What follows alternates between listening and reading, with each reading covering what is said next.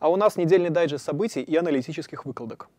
Интерес экспертного сообщества и медиаполя на этой неделе совпал на одной теме. Разумеется, речь о саммите НАТО в Вильнюсе. Но если медиаполе делает основной акцент на одном аспекте саммита, а именно на отношениях НАТО и Украины, то мы посмотрим на этот саммит более системно.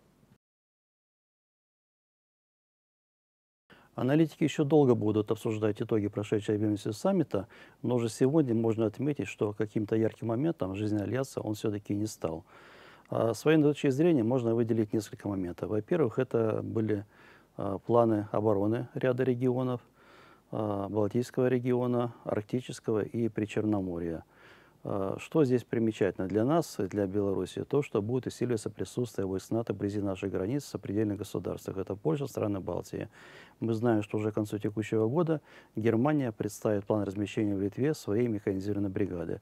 А, подобные вопросы поднимаются в отношении Великобритании, которая должна усилить свое присутствие в Латвии. А Соединенные Штаты в Польше давно уже прочно обосновались, в том числе имеют и постоянные военные базы. А второй яркий момент – это э, военные расходы.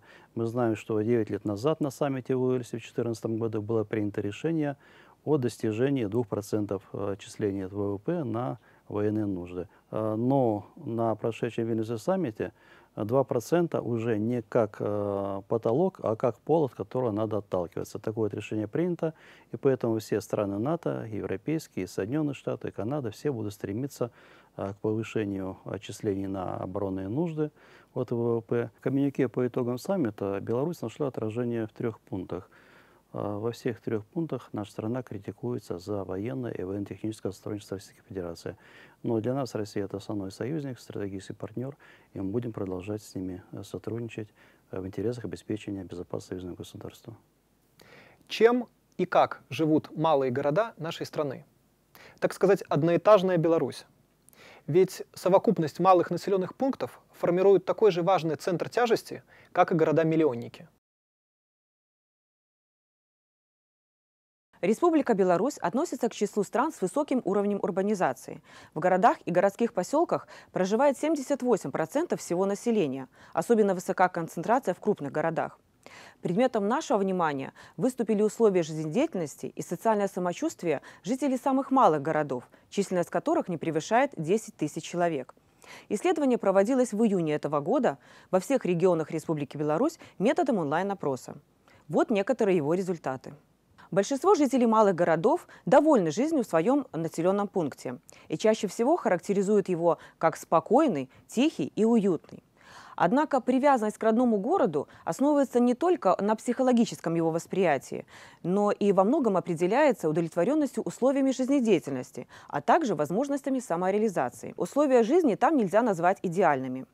Повысить комфортность проживания в малых населенных пунктах позволит улучшение состояния дорог, строительство детских площадок, а также обеспечение больших возможностей для проведения свободного времени в кафе, парках, зонах отдыха.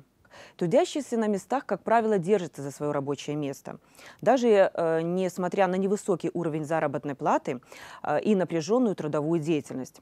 А в этом аспекте, как правило, ожидания связаны с созданием новых предприятий, обеспечением новыми рабочими местами, а также совершенствованием условий для развития предпринимательских инициатив. Поколение среднего и старшего возраста беспокоит отток молодежи в более крупные города и недостаток узких специалистов, особенно в сфере образования и здравоохранения. Решение видится в трансформации городской среды, усилении связанности между городами, в том числе за счет транспортной коммуникации. Это позволит повысить территориальную мобильность населения, а также расширить возможности трудоустройства. Малый город для того, чтобы быть привлекательным для молодежи, должен быть не только спокойным, но динамичным и прогрессивным. Резонанс от мятежа ЧВК «Вагнер» не утихает и докатился до Польши, вернее, до белорусско-польской границы градус напряжения на этом участке не становится меньше. На фоне миграционного кризиса руководство Польши опасается появления бойцов ЧВК «Вагнер» в Беларуси, их поддержки мигрантов в возможном штурме границ Европейского Союза.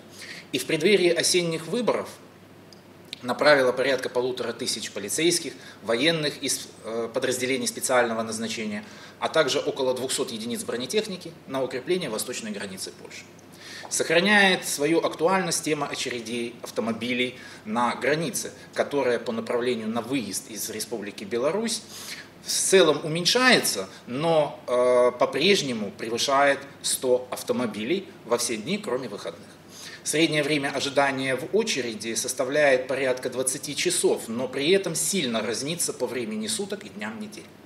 Что касается грузового автотранспорта, то с введением ответного запрета Белоруссию на движение по своей территории прицепов и полуприцепов с польской регистрацией, с 3 июля схема перецепа уже не действует.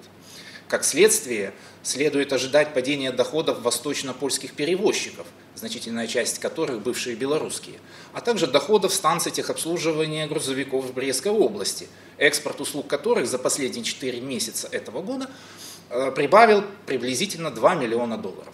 В то же время сохраняется возможность перегруза, и как следствие мы можем ожидать роста экспорта услуг брестских транспортно-логистических центров, ведь полного разрыва автомобильного грузового сообщения с Европой ожидать не следует.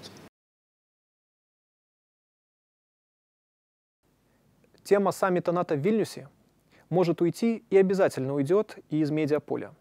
Но она не уйдет от пристального внимания экспертного сообщества потому что руководители стран-государств, которые приняли участие в саммите, вернутся в свои страны. И дальше начнет э, кипеть аналитическая работа, за которой мы внимательно наблюдать. До встречи на следующей неделе. До свидания.